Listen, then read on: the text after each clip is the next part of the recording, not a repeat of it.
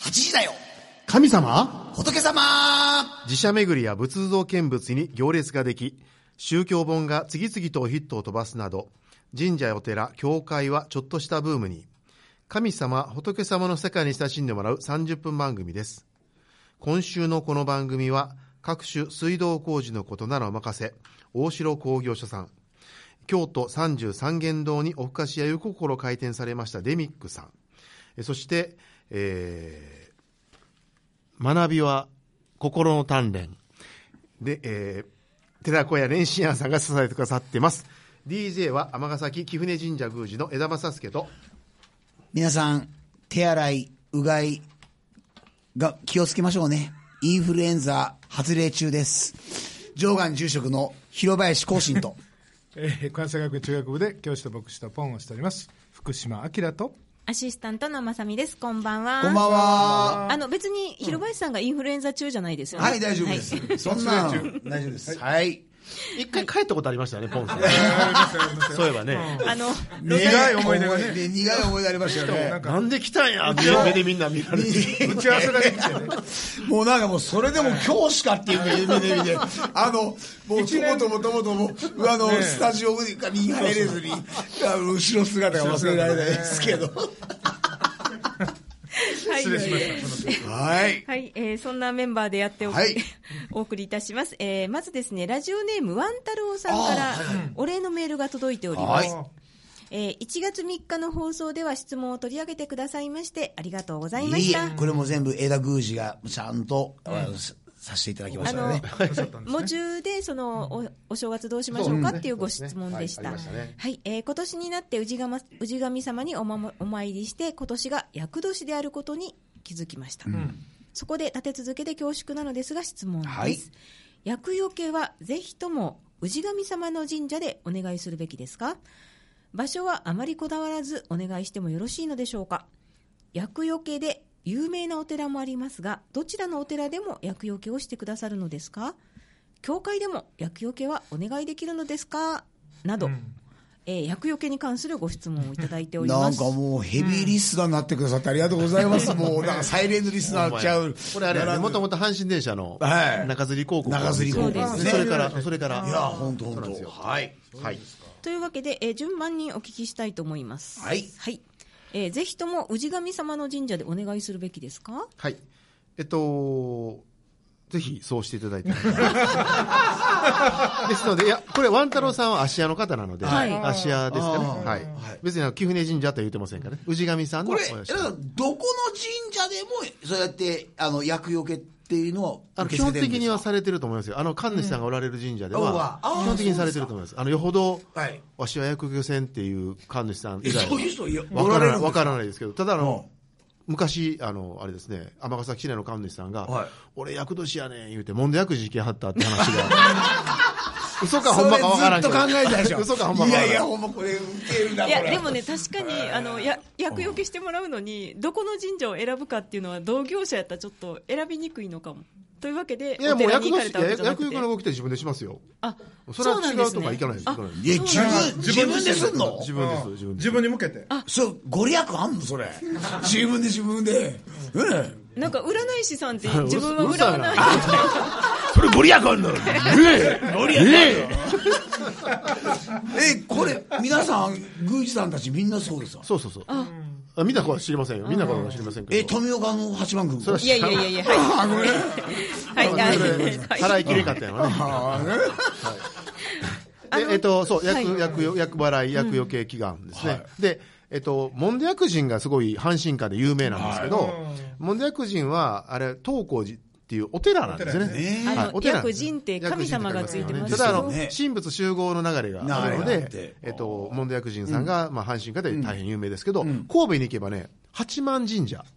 が厄除けのご祈祷されてるのが多いですね。はあで八幡神社尼崎も八幡神社結構ありますけどまあうち一応ね、尼崎はね、あのー七松の八幡神社さん、奥野君がおられるとこ、まあ、一回来てくれたから、はい彼のところが、い結構広く宣伝をされてますね。あ宣伝言うたらあかんかな。えっ、と、こ候補。候補。候補。候補されてます。あそっただでも、うちもね、あの今言った、そのポスターを、厄年ですよっていうポスターを、5枚、境内のあちこちに貼って、ああ絶対に参拝者が目にするところに置いてるんですよ。ああ、そっかそっか。そしたらね、やっぱり10人に1人ぐらい引っかかってくれたのじゃないですか。引っかか引っかかるっていうのは、ご祈祷、あ神社でもできるんだなっていうふうに思ってくださってる。あ気づかれてる、気づかれてるはい。ただ、今日大丈夫今大日ね、なん大か、大丈今夫日なんか、ネジが壊れてない。大丈夫大丈夫本当に。だいぶこ壊れてるなんか壊れかけのレレビ時ュ々時々ーそのみたポいスターのな。前で、あー俺役年やんけって、もう役時かなあかんわっていう人がいるんで、その時は後ろから睨んでますけど、あのちなみに薬用系はいつからいつまでにしたらいいとまかあある大ん体2です月かの3日ぐらいまでって言いますけどね、ただあのへ、ー西の方に行けば、姫路の方行ったらね、2月の18、19日あたりが厄除け大祭ってやってはる、こっちの方は2月の18、19ですけどね、あ1月か、1月18、19が多いですけどね。結構年中やってらっしゃるところもあるんじゃないですか。あとね、その厄年じゃないけど、厄払いしてほしいとかっていうのもあるんですよね。なんかちょっと良くないことが続いそたかうそうそうそうなんらですあよ。ははそれがありますね。でちなみに先ほどお話出ましたけどお寺は、はい。えーと宗派問わず薬用系はするもんですかいいえ、もううちの州はもう全くそういう薬用系とかそういうことを言う競技体系じゃないんで、全くしないですね。じゃあ浄土真宗のお寺では薬用系はあんまりしない、基本的しないでにすね。もうし、してたらもう多分、はい。もう、波紋、 波紋、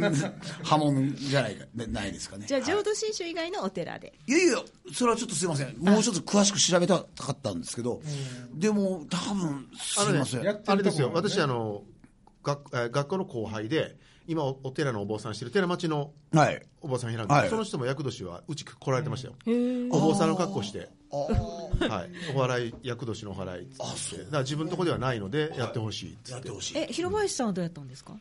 岩井さん、そういう考え方はななかいんでっすよたえー、し全然ししてないですよ。そういう、はいまあ、あのしてないですはい生涯役はない、はいもうえ、違うよ。常にもう役だらけですから。はい。えーはい、じゃあ、えー、と教会は教会はね薬用系まあもちろんはありませんけどね、あのはいだから薬薬っていう言い方しないんですよね、ほうなんそのて言う苦しみとか悲しみとか、そういうものを降りかかってこないようにお祈りするんです、だからそれはあの牧師がする場合もあるし、個人でできるんです、ななんていうふうに個人でそういうことを、祈るんですうん祈るだだけから薬みたいな形でこう、ある時期に来るとか、そういう感覚ではなくて、一生涯そういうことがないように、日々お祈りするとあいう感覚なんです。だかじゃらあ毎週礼拝行って毎毎日っていう感覚、毎日そういうものに合わないようにというようなでもね、これ分からないですよ、よ、将来的にひょっとしたら分からない、あのやっぱり七五三の雨をもう、き教会が取り入れてるって話を聞いたんで、多分ね、何十年後かには、ひょっとしたら、薬用系礼拝みたいなカソリックなんかありそうですけどね。あのだから、まあ、前も言いましたけど、まあ悪魔払いっていう車か車の祈祷とかもありますから、車、新車買った時のとかね、そういう意味では、ただそれを役とは言わないので、そういうなんか災難っていうか、広林さんさ、新しい車買ったらどうしてんの何もしてませんよ。そのおえっ、と王道の本堂の前持って行ってなんか「えっ!」とかってそんなんやってるやってないあほらもう全然そういうそんなんするんですかもうお金払っての乗ってもうあそうなんです、そういうお酒かけたりしないね、上かそういらう。節目の何もしてません。節目のそういう行事も大事にしないねねごめん、なんでそんな質問をで、ちょっと聞きたいんですけど、多分、あの、聞いてらっしゃる方は、その、や、や、厄年っていうの、よかったら、あの、詳しそうく。ですね。あのあの、そうなんです。あのね、えっと、男性でいくと25歳、えー、41、40、43で60歳。女性の場合は19歳、30 32、33、31、37、60歳。で、別に悪いことが起こるということではなくて、えっと、社会的、精神的、肉体的、さまざまな面で変わり目であって、その時をいつもよりはより慎重に過ごしなさいよという、そういまあうおね知らせ。健康的にもねそうですね。あのちなみに数えですか、数えですね。あの数えの数え方って面白いですね。面白いですね。あの、ね、2足すんですね。そう、年が明けたら、もう年1個取るんですよ。うんなので、その年になる年齢プラス1歳が風邪うん年ですね。け基本に足して誕生日が来たら1に一なるんに、ですそうそうそうそう。ねそうなんですよ。であのお正月があれでしょ、うん一切年明けたら、そうなんです。だから、42歳、え、43、42歳のほ、うん男性の翻訳の方の場合は、まだ40歳だけれども、もうすでに42歳の翻訳のお払いをする。満40歳でまあ40歳で。なんか早生きの人とかややこしいですね早い、え早い期は生関ま係れない。年明けたらあ一緒なので関係ない1月生まれとかねははははだから 2, 歳足す時期が短いっていうね、ですね。うんあなるほどねだかあら外国でもねそういう数え方あるんですけどそれはお腹に中にいた10ヶ月を足すからそうです。あというそれ感は覚仏教あ仏教でもそうですそうですよ。あ、あそうなんですだね。外で、生まれた時が1歳っていう感じ。 10ヶ月ぐらいいるから、もうすでに、あーという感覚だけど、その数えのあれは違いますもんね、2歳ってね。はいそうですね。はいははいあ、なるほど。今、ほ褒めてもらったよは。珍しく実用的。い。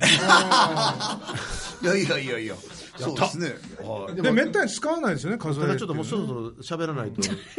なんだえええ子ええの人が、はい。待ってらっしゃいますかあらねの。また年齢についてはね、またお湯を入れるかもしれません。この方も今年約年くらいじゃないでしょうか。はい、えー先週に引き続きまして、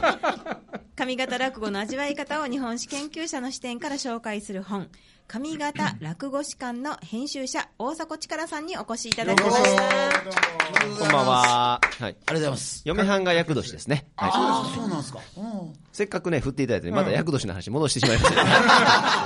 大変興味深く聞かせていただきまいしたやいやいやいやいや。ええっと、19歳の役 年ですか、。なんでやねんあ違うあの、ちなみに上方落語史館というタイトルなんですけれども、上方は、あの、大阪の上方そうですね、上方落語ですね。えで、ー上方落語そうですでね、歴史観とかのね、史観ね、上方落語のネタから、えー日本史のね、えー面白さを読み解いてみようとかね、えー硬いですね。そんな感じですね。タイトルがね。史実の史に、えーそうですそうです観光の観。はい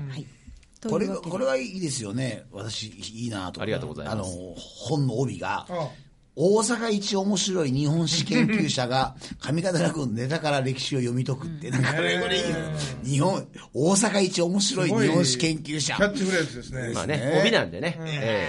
ーあの買ってもらわないといけませんからね。はい。 まあなんかえらい。い実用的にええか、かかわされましたね。はい。日本一おもろいだとちょっとね、あーあれかな、まあ大阪ぐらい大でした阪一にしたあじーゃそん。の辺がいいですね、ちょっと控えめでね。いやいやいやいや、でも、いやでも、あもう、田島先生、もう絶対おもろいですもんね。なんか独特な雰囲気で、なんか引きつけられますもんね。そうですね。えーなんていうか、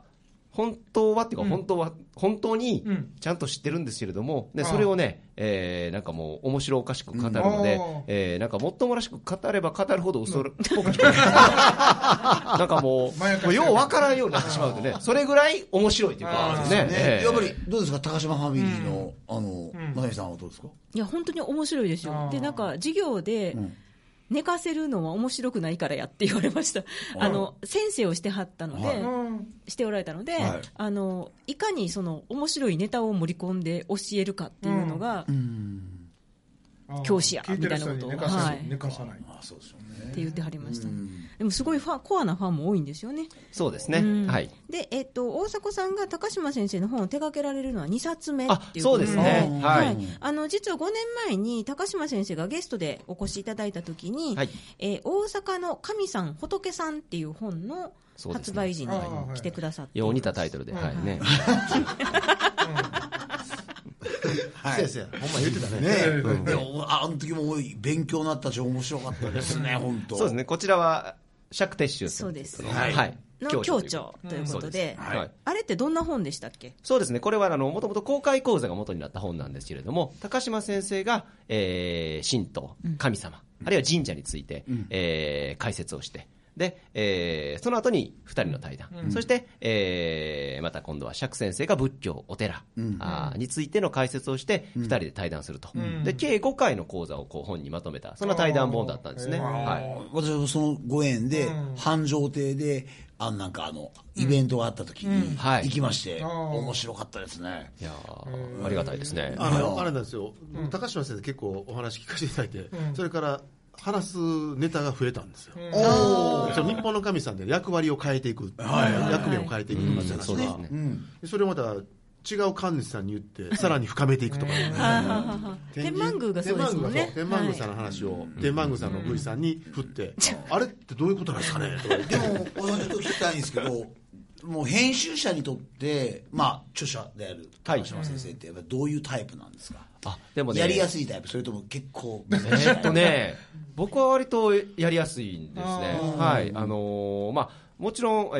ー研究もすごく深くなさってるんですけども、基本的に、まあ、私のスタンスが、まあ、教えてくださいっていうスタンスなんですね、えー知らないことがあるので教えてほしいっていう,、うー感じでいくと、ものすごくこうホスピタリティあふれる感じで、え1聞いたらもう10、100返ってくるぐらいの感じで、丁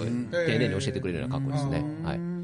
じゃあもう、やりやすいですよ、すごく一ファンとしてっていうか、もう、なんていうか、そうですね、あの先生、やっぱり話すのが面白いので、えー講演とか、ね、あのまさみさんまさにそうですけども、教室とかね、そういうのが多いんですけれども、なかなかそうしていると、こう本にまとまらないので、 先生、これ本出しましょうと、ねえーまあ、もうこの本自体は、この三島社というね、あの京都で、と東京でやってる出版社の、えー三島マガジンというウェブマガジンで連載をしてて、それをまとめたものなんですけれども、はい。そうなんそうなんですよ。だから講演とかの割には先生、あの著書が少ないので、先生どんどん出していきましょうっていうようなことで、はい。やらえせてそもれらはったんです。前から狙ってはったんですかあ、あのもともと面白いなと思って、えー読んでたんですけれども、書籍化の予定があ終わりなんですかっていうふうに聞いたら、えー今のところ、えーないですということだったので、はい。では、一応、うちがまあ ということです。はい あじゃあもう、み三島下さんはもう、もうすんなりとお譲りくださ、もうすごいね、んあのーなんていうかな、お祝いムードみたいな感じで、えーいい本になりましたねとかって言って、で、そのミシマガジンでも今度、もうすぐかな、1月の末ぐらいに、特集ページ作りますっていうことで、はいその対談の収録なんかもね、えーしてきたんですよ。はいえーですね。いや、やっぱりね、もう三島さんとかすごいですね。はい。ありがたいでところあと、すいません、あともう一つ、なんか、えっ、と、なんか寄寄せとのご縁っていうか、あ、はいそうですね。あの、天神寄せというのをね、はいえー毎月25日に天馬天神繁盛亭の方でやってるんですけれども、えーまあ、それを私があー大阪の方で、えーやっている月刊島民という中之島のフリーマガジンで紹介させていただいていただいてまして、そのご縁で、えー高島先生とね、あの、よく、えーお話しする機会を得たという。ね、まあ、そんなご縁もあって、はいえーこの本が生まれたというような感じですかね。はい。結構あの天神寄せの時って毎回テーマを決めておられて定談その対談するゲストもそれでセレクトされてっていう、まあどっちが先か分かんないですけどそうですね、えー仏教とかで、で釈先生が出られたりとか、えー先生と弟子みたいな感じで内田達郎先生がお出になったりとか、そういうこう初心者の方でも入っていきやすいような落語会なんですね。あと文楽応援の落語会あの行かれたりしたと思うんですけどそういう文楽応援の落語会とかにもはいやっておられるのでで、やっぱり、どうなんですか、えっ、と、まあ、まだ売れ行きは、そうです、まあ、出たばっかりなので、あちょっとまだそうですよねあれなんですけどね。でもよかはいったら、編集者として、ここが見どころだっていう、読みどころだなあってーいう、そうなんか、ですよかったらどうぞ、ね、はいなんでしょう、やっぱりあの上方落語って、やっぱり笑わせてなんぼみたいなところがあるじゃないですか、はいねえーなので、結構、どうでしょう、嘘ばっかりやみたいなふうに思ってたりする、しますでしょ、もうもう笑い取ってなんぼやから、もうもうギャグ入れて、えー嘘でもいいから笑い取ったらみたいな感じだと思ってたら、意外とそうでもなくって、やっぱりその江戸時代、えーとか、あるいは幕末、えー明治時代初期ですね、えーのこう街の様子とか、あーと当時流行ったものとか、えー歴史的事実なんかをこうすごくこうあの下敷きにしててですね、意外とこう本当歴史の勉強になるような、あそういうエッセンスが実はですね散りばめられてまして、えーそのあたりをこう手を変え品を変え、えーいろんな形で紹介しているっていうのはこの本なんですね。いや、私も読ませてもらったんですけど、これすごい、これ、もう、読んで聞くのと、よ読まずに聞くのと、あーまあそうか全然違うだろうなって、いつもよく江田さんと話すんですけど、それで時代背景っていうか、そそううでいうすとよねころが分からないと、落語って、まあ今最近だったら、落語家さんが努力して、その時代背景をこうやって説明してそうで、すね話を進められるみたいなところがありますけど、それ全くなかったら全然笑えないじゃないですか。そうですよねそれがね、この本読んだら、やっぱりすごい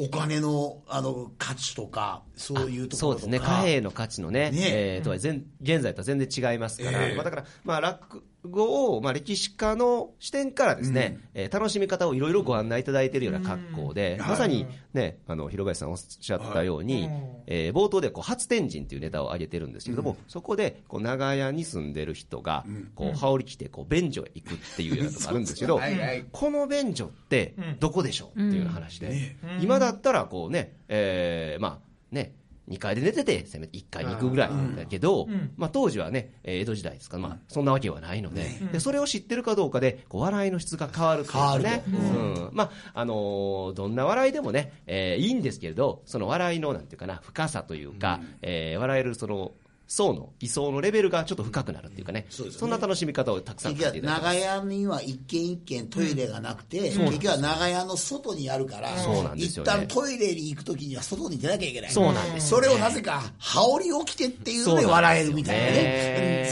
うんそうそういう。そうそうそうだかでら先週あの、ゲストに来られてた田臥さんもおっしゃってましたけど、こう落語を聞くとあのその時代に自分がワープしたみたいに気分になる、それそうがですねどこまで正確なイマジネーションができるかっていうのはこの本を読むと結構あわかるかなと思ってそそういうの川がこの時代言っていただけるはと深い川じゃなくてそのまだ埋め立てができてそうなですいね浅瀬やったりとかそういう。ふうにそうですね、うんあのー背景とかも出てくるので船弁慶でしたかね、えー最後、落ちのところで、どーんと押されて、えー川にはまって、ねえーでも、浅瀬だったので、えー溺れなくて立てましたってね、なんかもうよちよくある、ようできた話やなと思いきや、実は本当に、えーその当時の地理的なあ事実を踏まえた話だったっていうようなことを、こう当時の地図とかね、えー入れてこう解説していただいたりとかね、そういうの知ってるだけでも全然違いますよね。うんなんか結構変幻自在の詩瓶であるそとうですか、ね千と千尋とイモリの黒焼きの関係そと のか、話はちょっと笑けたな。そうですよね。まあ、あのー、市民なんてね、実は、考古学の出土品から、えーきっちりその市民の流行についてですね、えー発展とかね、どの時代にどんな形状のものがあったとかっていうのは論文とか出てたりするんですけど、そんなん我々、えー見て、見てないですよね。えーまあ、高島先生ならではの視点というか、で、その視点を持ってさらに落語を聞くと、おあの話に出てくる市民っていうのは実はこうで、ああで、みたいなね。だから結局はね、その市民を急須代わりに飲んだという、ね、そういうこととかね。だけど、それも実は歴史的に調べると、無理もない話だったりとかいうね、話をですね、えーそんな話を写真入りで真面目でするのかっていうようなことを書いてるんですね。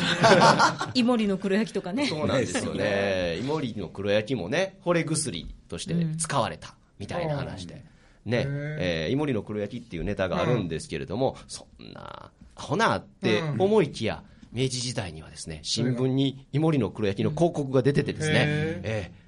なかなかそれを侮れない先日。でもああそうなんですよね。侮れなかったという落語、すごソルベシみたいな感じですよね。う んえー落語ファンはより楽しく、落語を知らない人にとってはその入り口になる、えー上方落語史館、えー、140B 発行ということで、鮮やかな朱色のカバーで絶賛発売中。えー税別1500円、えーどんな人に呼んでもらうと編集者として嬉しいですか、あそうですね、まああのお好きな方も、えー嬉しいですけれども、えーまだ落語、そんなに聞いたことない、これから落語を、ねえー聞いてみたいという方に、ですね、えーその、えー入り口として呼んでもらえたら一番嬉しいです、歴史好きの方にもぜひそうですね、えーそっちから落語の方に、ね、興味を持ってもらいたいですねやこ。れ、私おすすめですね、これ。ありがとうございます本当に面白かったです。ありがとうございます、いよいよやっぱり落語家デビューですねはいや、生まれ変わったら落語家になりたいな。い生まれ生まれ変わらなくてもま大あ丈そ夫のまま、やいやいやいやすいませんでした。落語の皆さん、失礼いたしました。ご無礼いたしました。落語の皆さん誰ね田臥先生、申し訳ございませんでした。えーまあ、岐阜ネオ戦出ていただいてね、はいはい。まずは。はいそれじゃあ、えー、よろしいでしょうかね。はい。次行ってみよう。教えて神様仏様このコーナーでは宗教にまつわる疑問に宮司住職牧師の皆さんにお答えいただきますラジオネーム名古屋のヘビーリスナーさんおおはい。神道では亡くなった方は神様になるという考えだと思うのですが黄泉の国があるのはなぜでしょうか神様になれなかった方が黄泉の国に行くのでしょうかそれとも黄泉の国が神様の国なんでしょうか僕の母方が神道なので亡くなったおばあちゃんがどうなっているの か江田さん教えてくださいということであの、名指しですけど、はい。はい、はい。黄泉の国、はいいいですかね一生懸命、はい頑張って、まとめてこられた、はい。いきますよスマホを読んでらっしゃいますね。はい、どうぞ。ははいえーっとですいね、あの、えーと、間違っ朗読、どうぞ。間違った情報を、えー提供していけないので、はい以前あのこの番組に出てくれたあの神社長に勤めている岩隈君ですね、彼に、えー、黄泉の国と、えー亡くなった人の行き先についておー聞いてみました。相変わらず、うんあれですね、やっぱりそういうネットワークはちゃんと。ただね、いや、でも面白いですよ。あの、ありがとう、この質問ありがとうございます。今まで読みの国、読みの国って言ったんですけど、どうも違いますね。ほうはい、あのですどねう、どうも違う。えー、信徒において神様が住んでいるのは高間の原ですね、えー私たちが住んでいるのは中津国、なあの中津ちゃいますよで、えー死後の世界を隔離をと読んで区別をしていますと閣僚、えー隔離を、えー隔離は幽閉幽霊の幽霊ですね幽霊にの幽世界のせいですねで隔離というのはどんなところなのかというと3つに分類されて黄泉の国と根の国底の国っていうところでもう一つは常世の国という分け方ができると。黄泉の国ってよく聞く言葉だと思いますけども、イザナミが国生みの最中に火の神さんを産んで亡くなって、黄泉の国の女王になって、イザナギが迎えに行くと、そこにが汚い世界であったと書かれている。っていうね、神話でね、で死を汚れとする信徒においては死者の世界は汚いものであり暗闇の世界すなわち闇の国から闇の国ということから黄泉の国というふうに呼ばれたんじゃないかと、え次に根の国底の国これは6月と12月に挙げる大払いの時に唱える大払い言葉に出てきますがこれは地中深いところ地下帝国みたいなものでここの支配者はスサノオノミコトですと、でここも暗い世界ですが大地からは根が生えて再び植物がよみがえることから、再生とか復活への希望がある国とされていて、出雲大社の大国主の御事は、えーこのおここでスサノオノミコトの試練を受けて復活していると、うんちなみに大払いではこの世界は海の彼方にあるとされていますと、うんえ次に常世の国はえ死後の世界が暗いので、えそれをお一変させる理想郷海の彼方にあるという永遠の寿命が約束された世界で浦島太郎や竜宮城や、えー沖縄の二来家内などがこれに当たります、あー二来家内え各宗教における極楽や天国に近いのかもしれませんとえー神道では人が亡くなるとお肉体を滅びますが魂は不滅で亡くなった人の魂は目に見えない魂のとどまる世界隔離をへ向かいそしてやがて私たちの祖先神、えー守護神として回ってくださるとされています隔離用がどんな世界か分かりませんがきっとえー常世の国なんだろうなと思いますという岩国さん、はい岩えー岩隈君からの、はい、レポ詳しいねートでござい ました。で、結局はさ、何が言いたかったんですよね。素晴らしい国におられるよってことですああ、わはかいりました。あの闇の国みたいなドロッとしたとこじゃなくて、最終的に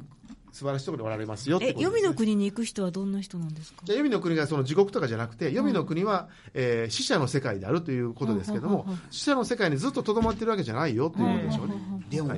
でも、漢字で書くとね、黄色い泉だから、なんかすごいこう、明るいイメージがある。まあでもやっぱりさっき言ったように闇の国、闇の国、もともとねですよね。だから、メイメイドの、ね、だから、冥福を祈るの、メイドっていうのは暗いっていう意味、メイドっていうのは黒い、暗いっていう意味がありまたす。だあの地獄とかそういう意味じゃない ですね、あの地獄とかじゃないですね。はい大迫さんはどの今江田さんの解説にあったどの国に行きたいですかそうですね、うんまあ、正直、ようわからんかったので、中津に行きたいですね。はいあ、中津みたいな中津。うまいね、さすが、なんかやっぱり高島ファミリーですね。これ、はい高島先生がおられたらまた面白かっただろうな。だだからおられないとよかったですね、おられたら多分私答えてない。確かに。あ今度、高島先生に聞いておきますいいですよはいいや、そうですね、本当に。あ、は面い白かったな。、えー今週のこの番組は大城工業所さんデミックさん寺子屋蓮心庵さんが支えてくださっていますはい、岩隈君ありがとう。はい、あのえーはい。はいあどうぞどうぞ。いえいえいえあ皆さんあの最近たくさんメールいただいてますが、ぜひとも引き続きよろしくお願いしますはそうですい。ねよろしくお願いいたします。はいメールアドレスはあのお待ちしておりますメールアットマーク fmii.com ファックスは0664832501ですはいあのいろんなこうテーマ与えられると調べますよね。ねそうですね。ですね。調べたの今聞いただけだ。調べます。いやでもこれは次からもう公演使いますから。あーそうでですね、おさん、お疲れ様に、一週にわたってお疲れ様でございました。ありがとうございました。えー今後の、まあ、一応予定というか、どうでしょうか、今後は。そうですねどんな、ようなえーまあ、今年もあのたくさん本が出せればいいなっていうのと、はいえーそうですね、高島先生のこの本がね、えーヒットするように、そうですね旧礼神社で祈りたいと思います。専門部はい、奥さん19歳の奥さんの役余計もね。はいそっちの方がぜひいらしてください。はい。それでは、えー、上方落語史観、えー、絶賛発売中ですんで、よろしくお願いいたします。はい、お願いします。はい。それでは、来週水曜夜8時にお見にかかりましょう。8時だよ神様。仏様今夜は迫力あるバラエティーな落語の話を聞くことができました皆さん落語を聞きに行った行きたくなったでしょう